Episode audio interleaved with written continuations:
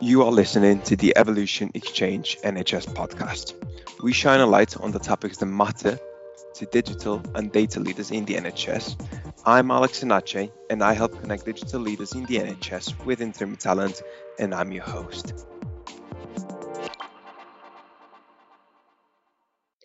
The views expressed by guests are their own and do not necessarily reflect the official position or policy of their organization. Okay, so um, first on my screen is actually Stephen. Stephen, do you want to give us a, a brief intro um, to, to your position within the NHS? Um, yeah, sure. So I'm Stephen East. I'm a chief technical architect uh, currently, and I work for Lewisham and Greenwich Hospital, and I also work for Southeast London ICS. Um, I primarily, at the moment, responsible for the sort of the acute and community EPR within Lewisham and Greenwich Trust, um, and I also responsible for the development um, of the shared care record, so the London Care Record within South East London, um, and I also lead on the population health programme uh, within the borough of Lewisham as well. Amazing, perfect. Rumiko? Yes, um, so hi, my name is Rumiko. I'm the Assistant Director of Business Intelligence at Epsom and St Helier Hospital Trust. Um, I manage a, a, team of analysts and BI um, developers and DQ professionals um, as part of group digital division as we have been in a group structure with St George's since uh, February. Um, our BI team come under the digital division of the group. And um, I also uh, recently been appointed to the um, Southwest London lead for AphA London region, so I'm working with my colleagues to uh, raise the awareness of, of the group and networking opportunities across Southwest London. Amazing, perfect. Uh, Chris, do you want to go next? Yeah, sure. So uh, my name is Chris Prior. I am an analytical program director at NHS LPP, or I should say outgoing analytical program director. So what I've been doing there is the rollout of um, the Atamis procurement system across the vast majority of London NHS provider organisations uh, been dealing with uh, setting up LPP's uh, new consulting arm and uh, delivery of the um, national PTOM program in terms of uh, doing that assurance piece around uh, checking um, ICB's readiness for um, taking on their procurement roles from the 1st of July. Amazing, perfect. Ameena? Hi everyone. So my name is Ameena Tabassum and I'm the head of data quality assurance at London Ambulance Service. So I lead a team that provides overall data quality oversight across the organization. So what we do, we ensure data and information used by the trust to inform performance and make decisions are of good quality. So how do you do that? We do this by carrying out data quality reviews to assess data. We drive improvements by identifying any issues, developing recommendations to resolve those issues, monitor actions to implement those recommendations, and I also provide guidance and training on data quality. So I've been doing this role for three years, and previously I worked in a local authority for 12 years and I started my career uh, in private sector. But I've got a, a background in um, a degree in maths and computer science.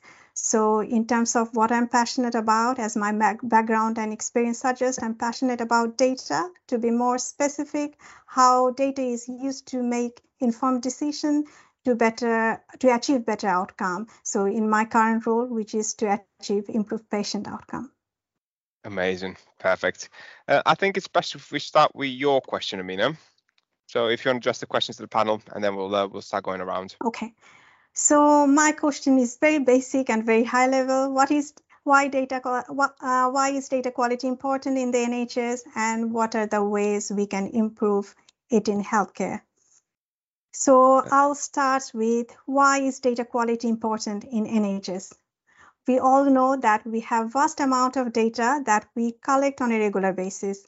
Uh, data is collected in every step of a patient's journey, whether they call 111 or 999, whether uh, a paramedics visit a patient, uh, data is collected at GP surgery, in hospitals, um, in test labs. So million of data fields are collected every day. All these data can be transformed into information and then to insight and then to knowledge, which can help organizations to make informed decisions both strategically and operationally. So high quality data leads to high quality decision. And then that is used for monitoring performance, planning services, informed policies, and undertaking research. So for NHS and healthcare organizations, all of these are extremely important and these will impact patient care and outcome directly. So that's why it is so important to have good data quality in NHS. Amazing. Rumiko, what do you think are your thoughts around why data quality is important? Well, data quality is key to everything, including um, all the reports that we produce as a BI team, but that leads to the decision making process um, for our frontline colleagues and, and, clients and users of the, the service. So it's critical to have the data quality uh, right at the start of it, at the, the, front of it. And um, it, it's everyone's business. It's not just for reporting or data person's business, everybody's business. So it's extremely important. Amazing. Um, what do you think of the ways that we can improve uh, in terms of data quality in, in healthcare? So people need to uh, be to take ownership is one thing, but it leads to the uh, the question that I will be um, asking is to to make sure that people are the staff are familiar with the systems that they use and also digitize the process.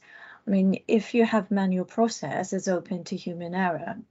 So as, as much automation we can, you know, implement, the better, I would say. Amazing. Stephen, what are your thoughts?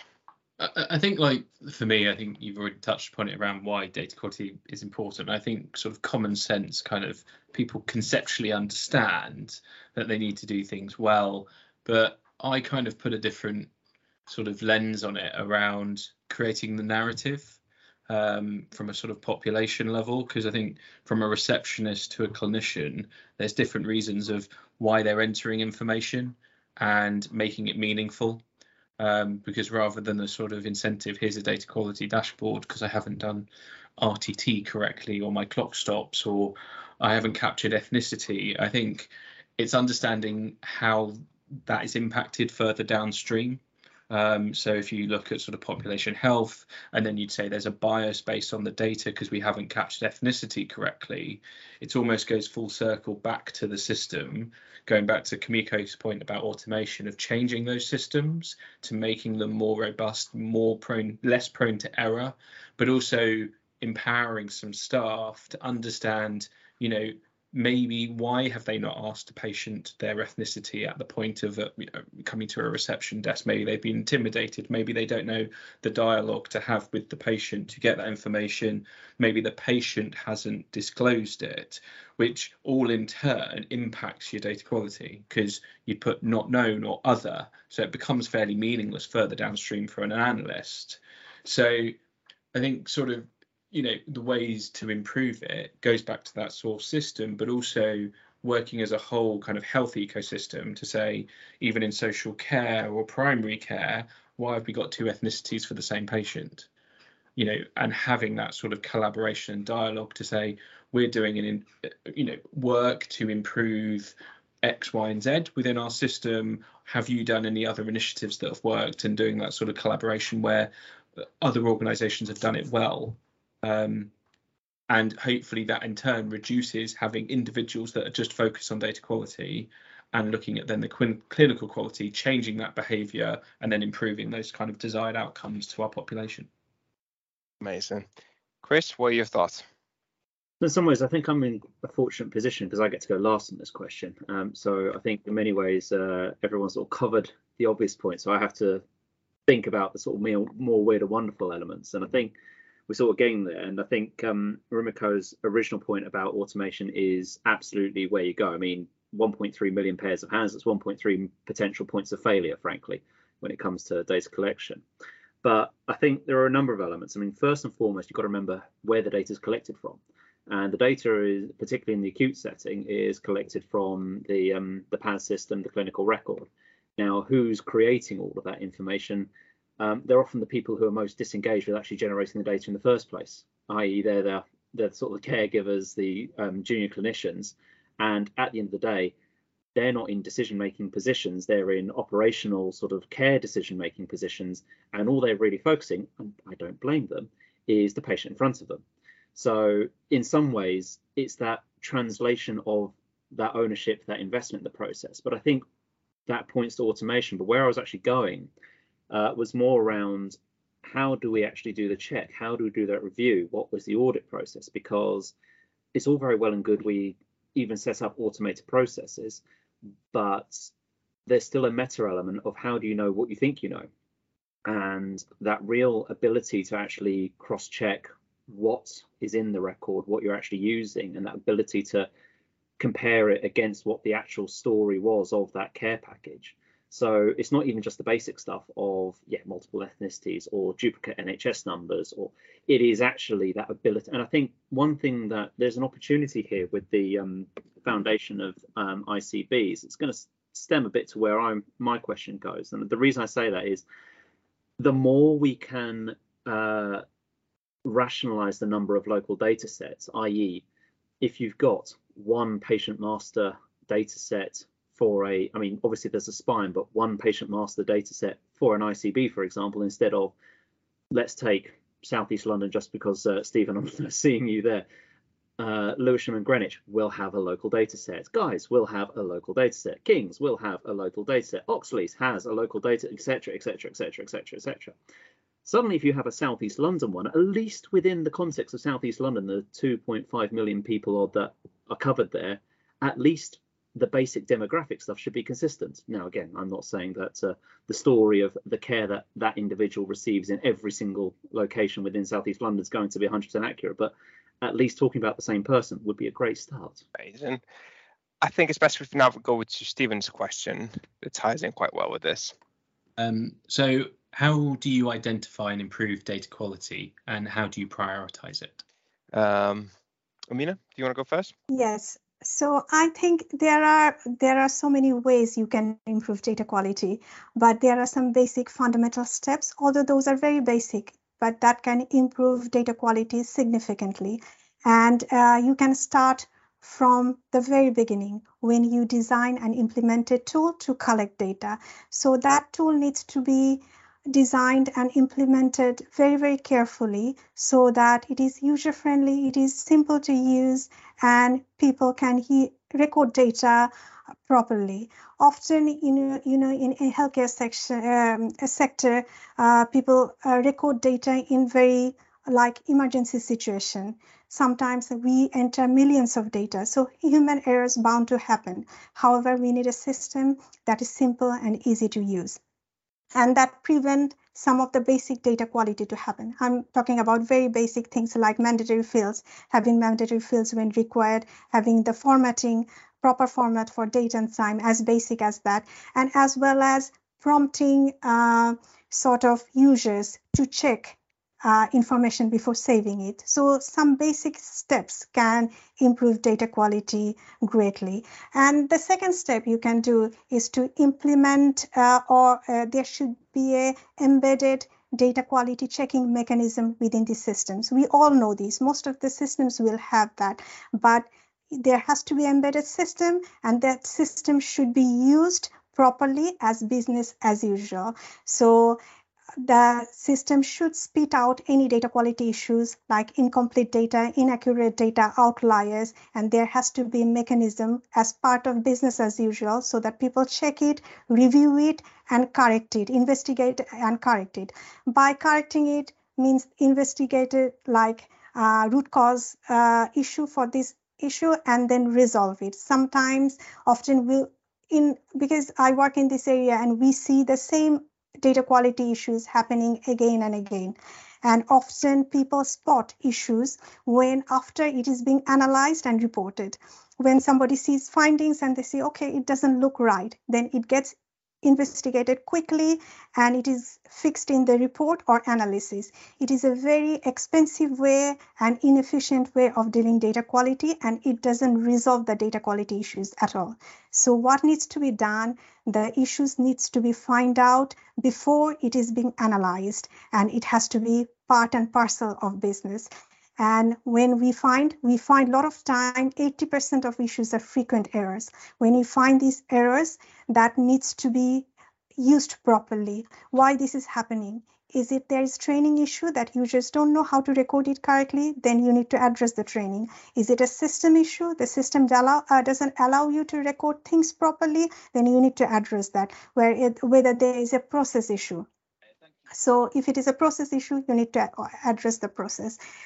And also, uh, so these are very basic steps you, you need to follow. And also Stephen uh, mentioned few things. There's a greater um, uh, part of it that is like in NHS and healthcare organizations, same uh, patient's information is recorded in different organizations and different systems within the same organizations.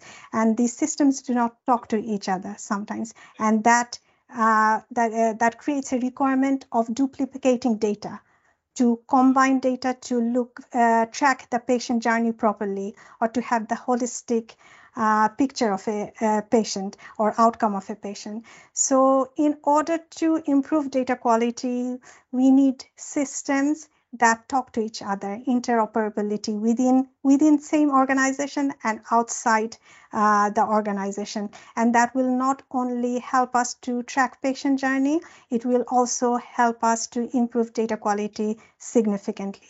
And the last thing I would like to mention is a data-driven culture. And by data-driven culture, we mean data is used at every level of the organization to make decision. It's not only by director or senior managers, uh, it's by every team. So what do you mean by that? It's like replacing your gut feelings or replacing the way things have been done all this life to change it to use data and evidence to improve things continuously because my role is to ensure data quality and I can design and implement a system that is proactively check and review data continuously and improve it. However, in order to work it properly, you need a data-driven uh, culture and that requires a cultural shift as well. Amazing. Rumiko? Yeah, I completely, ag- I completely agree with that uh, in, in terms of data-driven culture. And people you know I've, I've, mentioned before but you know people need to take ownership and know you know what, what data has impact on every level.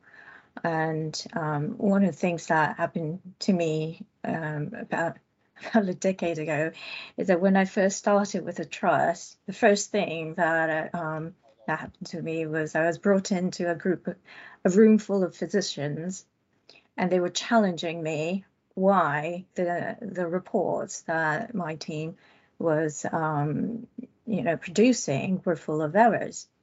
And one thing I had to tell them was that you know rubbish in, rubbish out, and and until then they didn't realize what they are, what their part of the the the role in this whole process. Uh, we've come quite quite far now. It's you know everyone are, are aware how their role impacts the the overall data quality, but it's still something that you know um, some people do shoot the messenger, so to speak, and say this is wrong.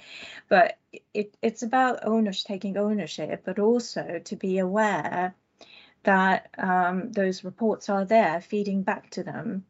And I think um, the the area that we do struggle is to re- remove all the frequent errors. And just as Ameena said, we, we do need to get back, you know, more frequently to make sure those where those frequent errors are, are occurring and why. I mean, it may not be just an individual's fault; it may be the system issue and all that. I think more effort should be um, spent there. I think, yeah.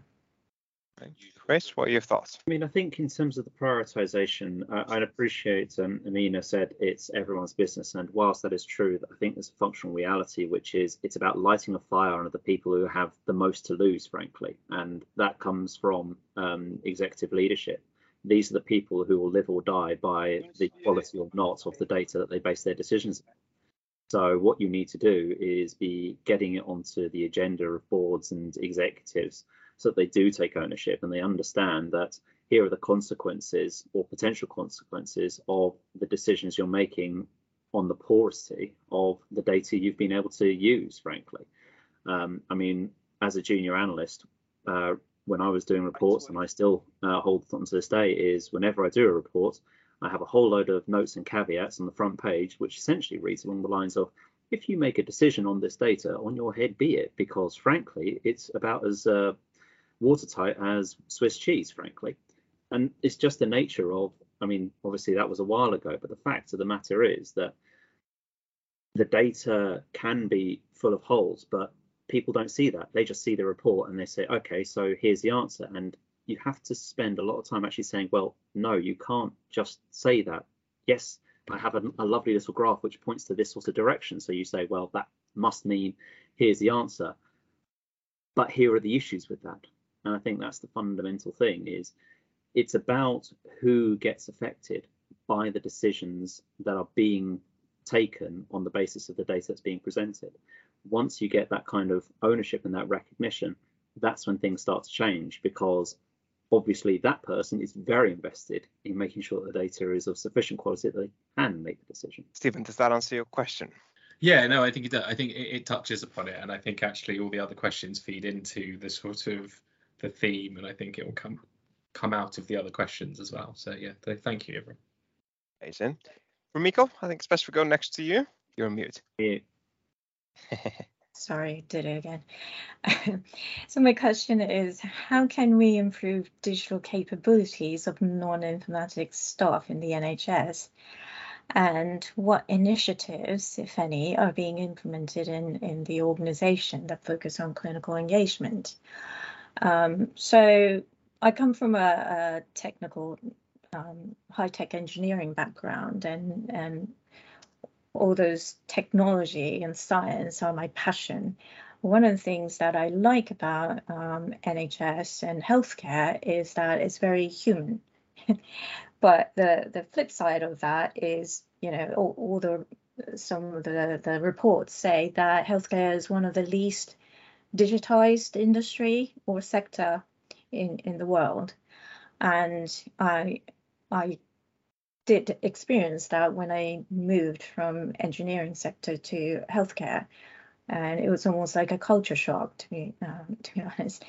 And I think um, that is the um, the one of the key things that I, I would like to kind of address. And what we're doing in our trust is to set up a digital capability or digital champion scheme locally. And this is led by our chief nurse information officer. So it's not led by me or CIO or IT, it's led by a nurse who's leading the um, inf informatics and we just embarked, started embarking on that process. And we're not just doing our own stuff. There is a digital capability self-assessment tool that was developed by uh, Health Education England. And we're using that platform to get staff to come onto the program. We initially started with uh, 100 registered and 50 um, staff coming to our first session. What we're doing is we're doing a one hour session every month for 12 months. And at the end of it, the, the staff who completed the process will receive a badge.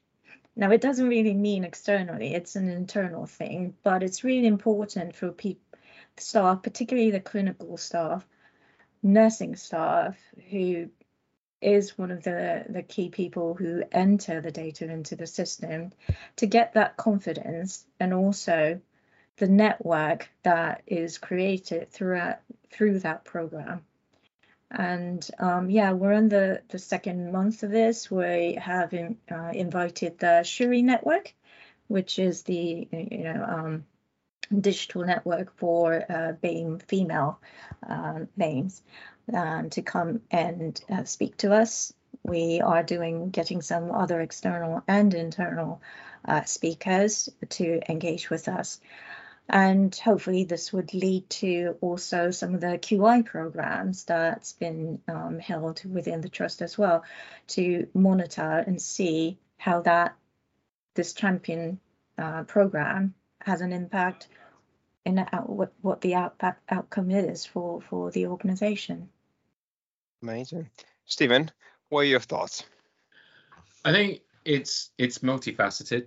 Um, so we have something similar. So with the CNIO at Lewisham, um, I'm working with her on kind of a data literacy program um, for all levels and around nursing, but midwifery, working with our CCIO, who's a gastroenterologist as well, working with the doctors, um, and and understanding some of their local needs as well, because it's different professionals have different needs um, in regards to, you know, it goes almost into Chris, your question around acronyms because people don't know what informatics is.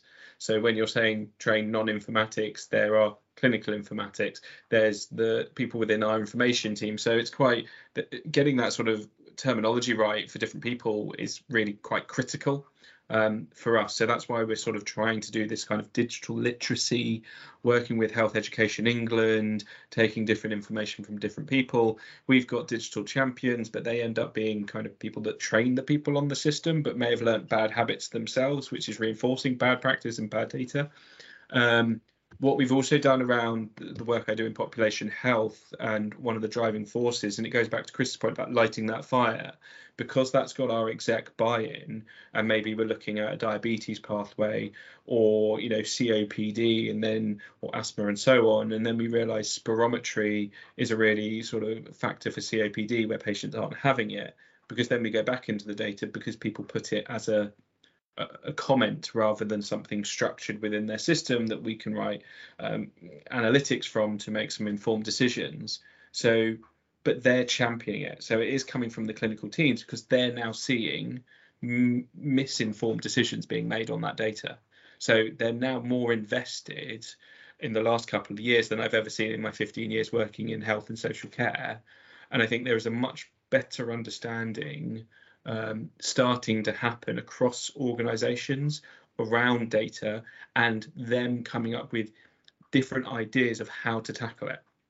Um, and that could be within their own clinical specialties, um, but they are taking a little bit more ownership and a bit more pride actually to then help support um, other specialties because they understand this kind of the golden thread of that patient, that longitudinal record, you know, even when a discharge summary is going to primary care, the changes that need to be happened. So I think there's again, it's different approaches for different uh, organizations. So the acute, there's a sort of internal literacy one within the community. We're doing quite a lot of work with our health visitors, but also then trying to look at technology to empower the patient to improve their own data quality within the records as well. So giving, you know, the citizen their ownership of what should be right as well. Um, working at that integration layer to try and do some automation, but also then working across the whole system again with population health that people are identifying where there are big data gaps and data quality issues. Um, in short, so we are now working at the sort of pathway level and all providers coming together. So we've created dashboards of data quality that is important to them. So we're creating a self prioritization list, putting in approaches to try and improve it, change it, and stop it from happening fundamentally. And I think for us, the data quality is turning off the tap of those big issues that Ameena sort of said, you know, those 80% issues. And I think that's more challenging than people give it credit for. And we haven't nailed it, um, but we are improving it day by day. Amazing. Chris? I mean, I think there's something about, yes, obviously we need to be um, building a sort of a data-driven culture, I, I also think there is perhaps some recognition about uh, the generational um, changeover. So, yeah, when I was starting out in the health service, yeah, the vast majority of people would have gone to school, used textbooks and notebooks, and it would all been handwritten. I mean, all my exams were still handwritten. But uh, I think we're getting to the point where coming into the workforce now and future going forward, regardless of background, be it clinical, be it administrative, be it operational, be it um, uh, people expect to be using technology as a matter of course.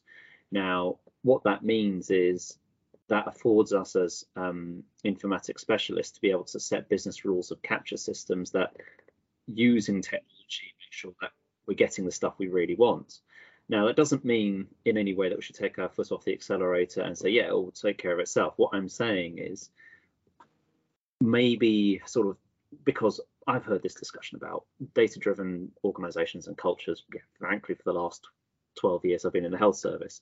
Um, why hasn't it gone anywhere? It's because there is inertia and resistance to change.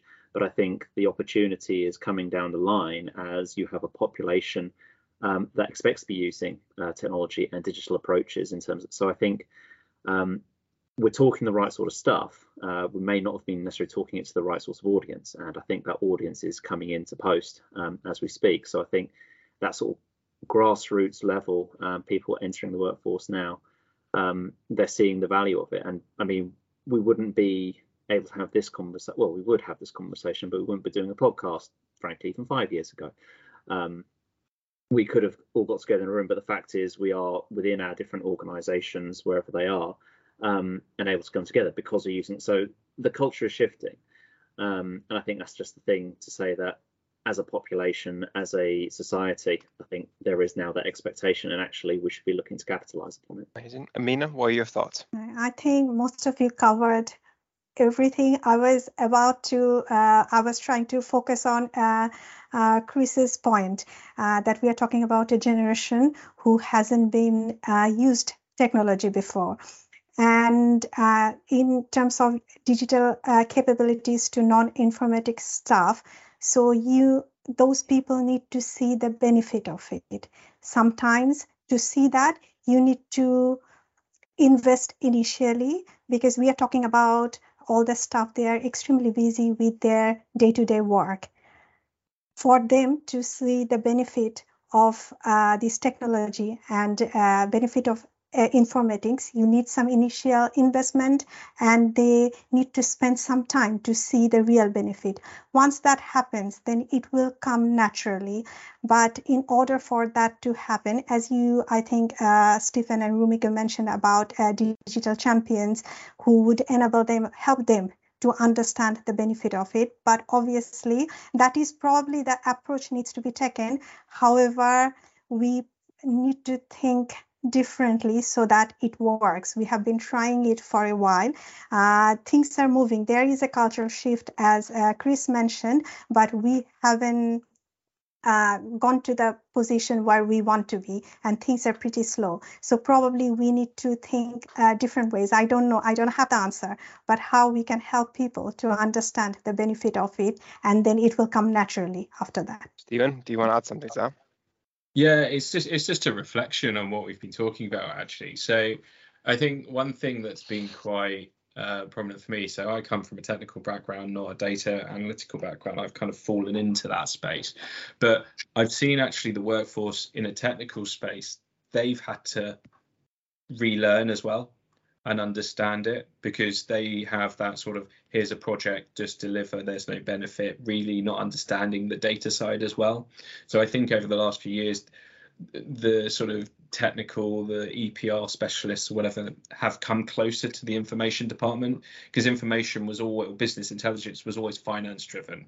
And I think over in the last few years, it's now been clinically focused, looking at those outcomes. And I think it's been done on goodwill and people of interest. And I don't think there's been that upskilling of the workforce. But, you know, over the last few years, things like the Topol Fellowship, the Digital Academy, I think all of these kind of other initiatives um, across the health and social care space have kind of are bringing that closer together, and I still think those need to be sustained for a long period of time forward. Um, and I think that sort of education again of technology is quite far behind in the health and care space, um, even today. Um, and I think that's just one of those things around the education, the workforce. So I think going back to Chris's point, you know some of the graduates that are coming in that from a data science background or even a technology background that have AI machine learning sort of against them or computer science is very different to what I studied 15 years ago so I've had to keep catching up as well but the provision of education and investment in the staff hasn't been there um, and I still think that's quite a way off to then fundamentally still make that shift towards better data within the system. Rumiko, does that answer your question? Yes, and I, I yeah, completely agree. And um, as Stephen just mentioned, you know, the education and upskilling of the the staff, the informatics staff or technical staff, is um, not ha- have not been recognized um, until now. And I think it's only now that those recognition is widespread in NHS. So you can see NHS Digital um, opening up all the Microsoft, you know, trainings for free for um, staff and all those uh, networks, including the AphA that I'm coming on to, is you know national network of analysts coming together and sharing best practices. It's only now that started happening, and it's it's brilliant, but it's it's really slow. It, it it's slow compared to other sectors. I mean, not just healthcare, but being public health um, sector was um, also um, had an impact. But I think we're in the right direction um, it is slow, but it's going in the right right direction. Yeah. I, I think it's shown Rumiko when FedIP have just gone. This is the year of the digital professional. Mm-hmm. Of 2022, so you know it's taken 15 years to be recognised as a digital professional and to be sort of seen as we are actually helpful. Yeah, completely. Yeah. Chris, should we go to your question? Yeah, absolutely. I mean, so my question was more again that fortunate position of you'd all submitted questions so i thought well what else can i think of and what's a bee in my bonnet? Um, and one thing that always gets me is yeah i mean the clue is in the name nhs it's already a three letter acronym. Um, and the fact is that you can take almost any combination of three letters and depending upon context and that's the critical thing it can mean very radically different thing. Um, now the context behind why I asked it this way is because I think for me, that's the point is we can talk about data standards, we can talk about um, getting people engaged, we can talk about systems, but the fact is you need to decide what counts and what language you're going to use. Now, there are all sorts of nomenclature standards, there are all sorts of uh, data languages one could apply. Um, but it still comes back to that convert because this is the thing you've got to remember. Healthcare is innately complex and the data that is captured is i mean if we just take acute care by the time you get to a report that is seen at the national level it is a caricature of a caricature of a caricature of a caricature of a caricature of a caricature of probably something that actually happened to a patient somewhere. And all through that process, all through that processing, you are losing richness, you're losing granularity, you're losing proximity. So how on earth can, as we're flowing these reports up into the national centre where decisions are taken about policy, how can that possibly have any bearing on the reality of what's being experienced on the front line by patients, by caregivers? So, as I say, my question was more sort of from a position of, yeah, different departments, different organisations, different systems, different um, local geographies come up with their own languages. And I think what we have to recognize is, particularly in an age where we're going to be doing not just um, inter-organizational NHS working, we're going to be doing far more inter-agency working with um, the care sector, with third sector, with uh, local government, all sorts of um, bits and pieces. Yeah, what what is our strategy? Because I can guarantee if we just leave it to the centre, be it NHS Digital, NHSX, and what they've become in NHS England Improvement, it will just be put on a pile of it's for them to do and the reality that sort of difficult um, way of having those conversations is still going to be in the front line it's still going to be in uh, the sort of the provider organizations and we're just going to be saying oh it's for them to do and it's just not going to help So that's really where my question was coming from, rather than a, just being completely glib. Miko, what are your thoughts? That's a really challenging question, I have to say, um, and complex. Um, but I wonder, and I don't have an answer, but I, I wonder that this new ICS structure um, is going to play a role there. And uh, we, my trust covers community services as well. And as part of the community service, um, we deal with the children's service through the children's service we we provide, we deal with local authorities as well because they're the you know lead lead providers, and you know the language we use is different, um, the culture is different, the the way you know we deal with the data is different, and there's loads of challenging and the systems don't talk to each other. They can't access our system like we can't access their system. But there are talks the ics is coming in to kind of get all that you know put together. I just hope that that would be one solution. Whether that's going to work or not i don't know. It, it's not an answer it's just for comments yeah. To the record i wasn't exactly expecting an answer. It was more just to say this is more catharsis from my perspective it's just something that as I say, it's a bee in a bonnet i thought. It's probably something that's probably in everyone's bonnet somewhere. Mm. Ameena what are your thoughts as Rumiko said, it's a very complex and it, uh, uh, question, and it's a really good one to think about. Um, uh, again, I don't have any answer for it, uh, but what I think, because before joining uh, London Ambulance Service, I worked for local Children's Safeguarding Board, so where I had to work with children's service, children's social care, school, police, health, health at different levels, and uh, this has been a like issue to understand the language. And often we spend a lot of time understanding what we are talking about in terms of acronyms and everything because i developed a data uh, reporting arrangements uh, for the safeguarding board and which combine data from uh, different um, organizations. Uh, however i think while working there for three years towards the end, when we worked as a board with a multi-agency board, we had the common kind of common understanding of each other. And that was just because we worked so closely together.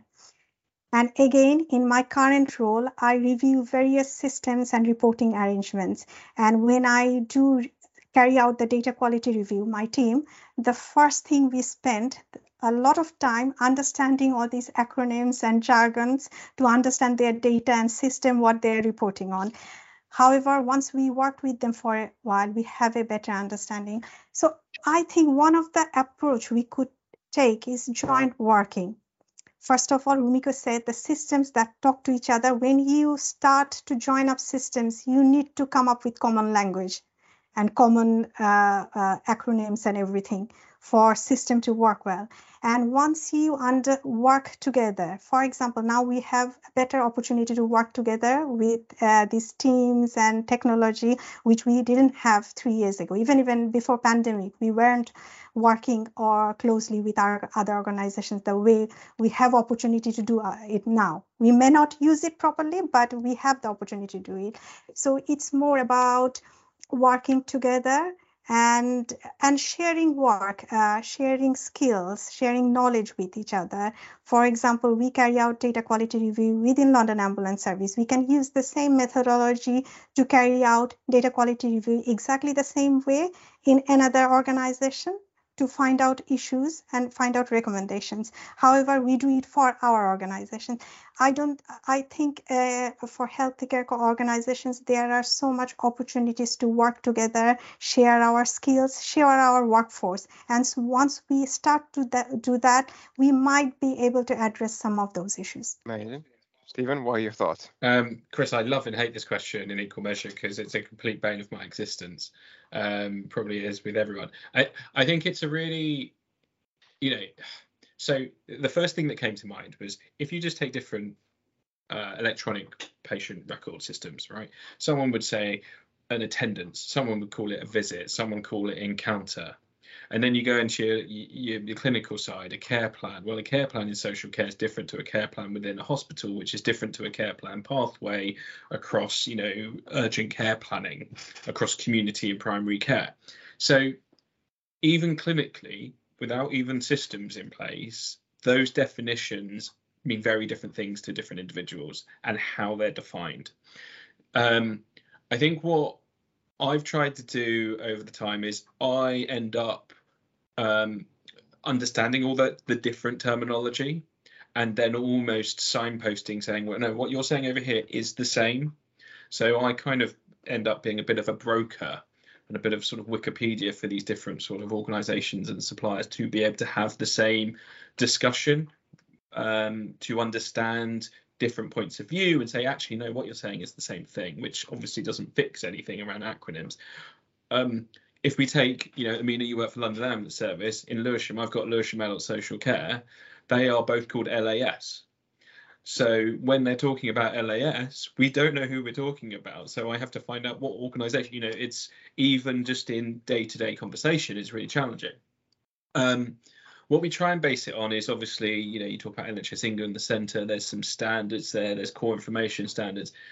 We use that as the framework, and a sort of, you know, we know everyone's going to move to that at a period of time. There's different maturity levels across the systems of how they're then adopted but we still try and use that. We then also have um, a clinical sort of advisory group, but also a sort of a data patient advisory group as well. So we're trying to sort of, it's like peeling an onion. They're all completely talking different languages, but how do we sort of consolidate, aggregate, and make it meaningful for everyone? And, you know, you take analysts, you've got different visualization tools you've got then different data schemas. So for an analyst, I don't know how you do anything because you're cutting and dicing and then you know hence your seven different caricatures of the same thing coming out with a whole different meaning so it is frustrating and i don't think there is a, a silver bullet but i think standards help some of it it's never going to get away. I think suppliers have a role to play. I think that sort of, again, that collaboration with other people making that influ- influential decisions about actually this is what we're going to call it this is the terminology but an agreed terminology you know across the uk having it only in southeast london that may be great but then you talk to someone in southwest london they just look completely baffled because they again call it something else so i come up against this every day of my walking working day um, and i think uh, years ago when I was much more far more immature than I am now, um, we used to just make up acronyms in meetings to see if people would call us out, and people were then too intimidated to even ask what that acronym meant.